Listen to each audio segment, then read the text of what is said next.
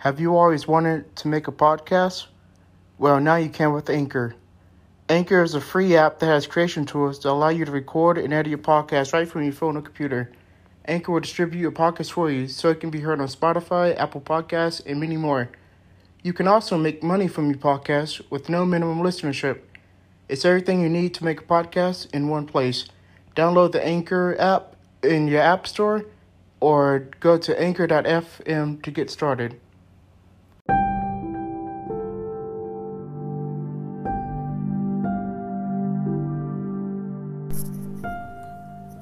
Stalked this sub for a while and couldn't decide whether or not to post mine, but I'm feeling brave on a Monday. It was a very long time ago, back in 1973. I know it was summer, I was six, and we were living on Monica Lane in Madison, Wisconsin. Thing is, I sort of recalled it, but never put two and two together until a few months ago when I was talking to my mom, who went into great detail. I was a very gregarious child, outgoing, extroverted, friends with anyone. It was at the time a middle class neighborhood, and three houses down from ours. On the same side of the street was a huge park. My mom was a nurse and my dad was a salesman, but mom worked second shift at Meriter, while my dad worked two days. We worked during the day. I rarely had a babysitter, only if they went out for dinner or a movie, but they did go out often, and there were always older kids in the neighborhood to babysit.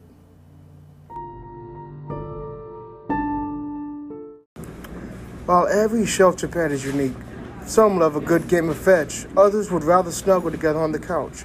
However, there is one thing they all have in common they're all pure love. Right now, millions of pets in shelters and rescues across the country are waiting to be adopted. If you're thinking about getting a pet this holiday season, make sure to visit the shelterpetproject.org. Brought to you by the Ad Council, Maddie's Fund, and the Humane Society of the United States.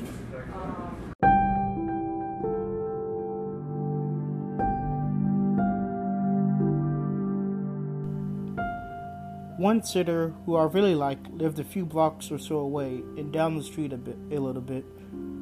Vicky had babysat a few times before that, and it was pretty uneventful. She'd play games with me and do my hair, play dress up, pretty basic stuff. So anyhow, one day I had gone with friends down to the park. I remember there was a ball field at the time and a sandlot next to the field. My friends wanted to play on the monkey bars, but I wanted to play in the sand. I looked out the sandbox, and my babysitter Vicky was standing there. I told my friends I was going down to the sandbox and ran off. We played in the sand, building a castle, and then she asked me if I wanted to go get something cold to drink. It was stifling hot, and I said, Of course, yes. So she takes my hand, and we started walking to her place.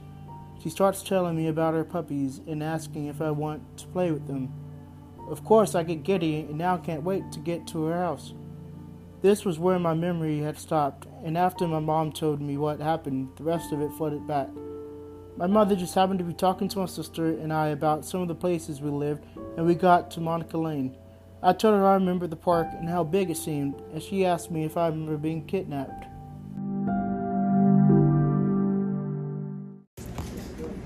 Buzz driving is drunk driving, and if you need to do something to feel okay to drive, you're not okay to drive. Did you know over 10,000 people lost their lives due to impaired driving fatalities in 2017? Enjoying a night out and find yourself oversharing or taking too many selfies? The answer is yes, then you're noticing your BuzzFeed warning signs. These include over-texting, taking too many selfies, oversharing, chugging water to sober up, turning the music down to focus, chewing gum or popping mints, eating snacks to soak up the alcohol, drinking coffee to sober up, splashing water on your face, or doing jumping jacks. When you spot your BuzzFeed warning sign, call a cab, call a friend when it's time to go home. Just don't drive home. A message brought to you by NHTSA and the Ad Council.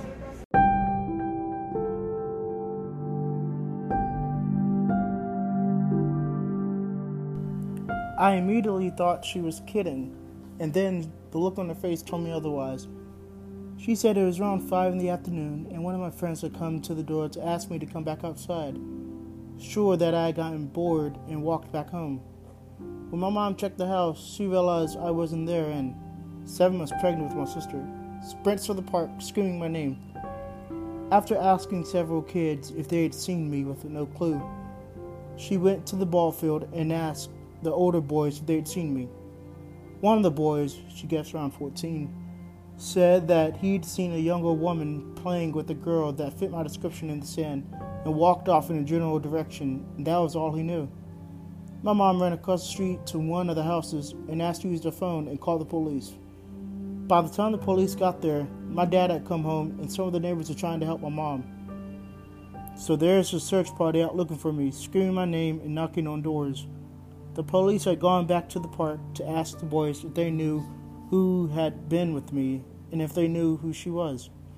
Between the boys and the neighbors, they had deduced who it was that had led me off, but I have no idea how, honestly.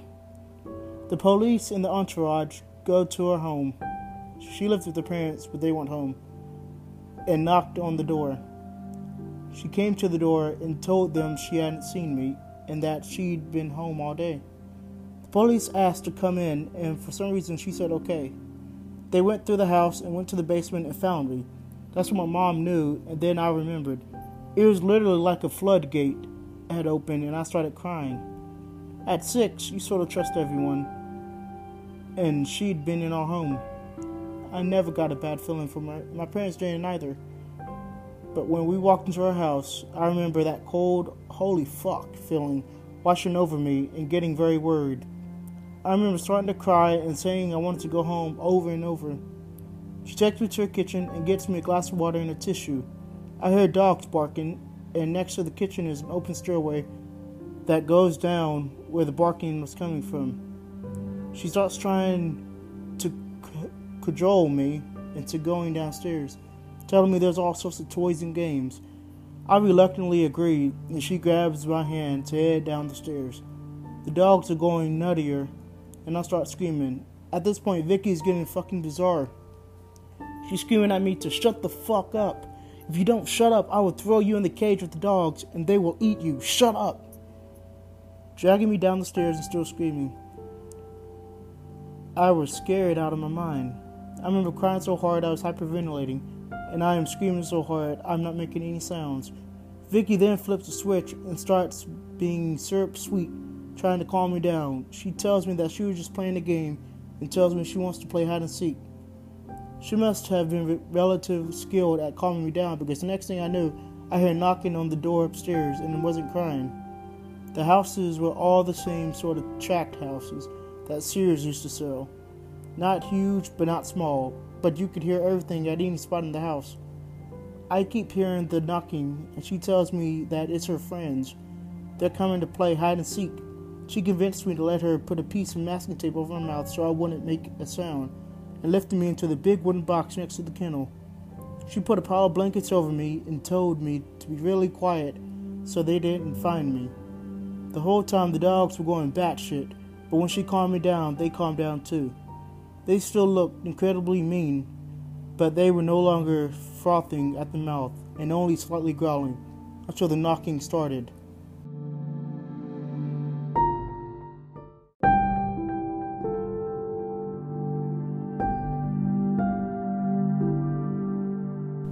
I remember crouching in there, confused, still scared and convinced that the dogs were going to get out and eat me.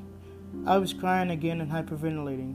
I remember taking the tape off my mouth because I couldn't breathe, but I remembered I needed to be quiet because I was afraid what she would do if I screamed.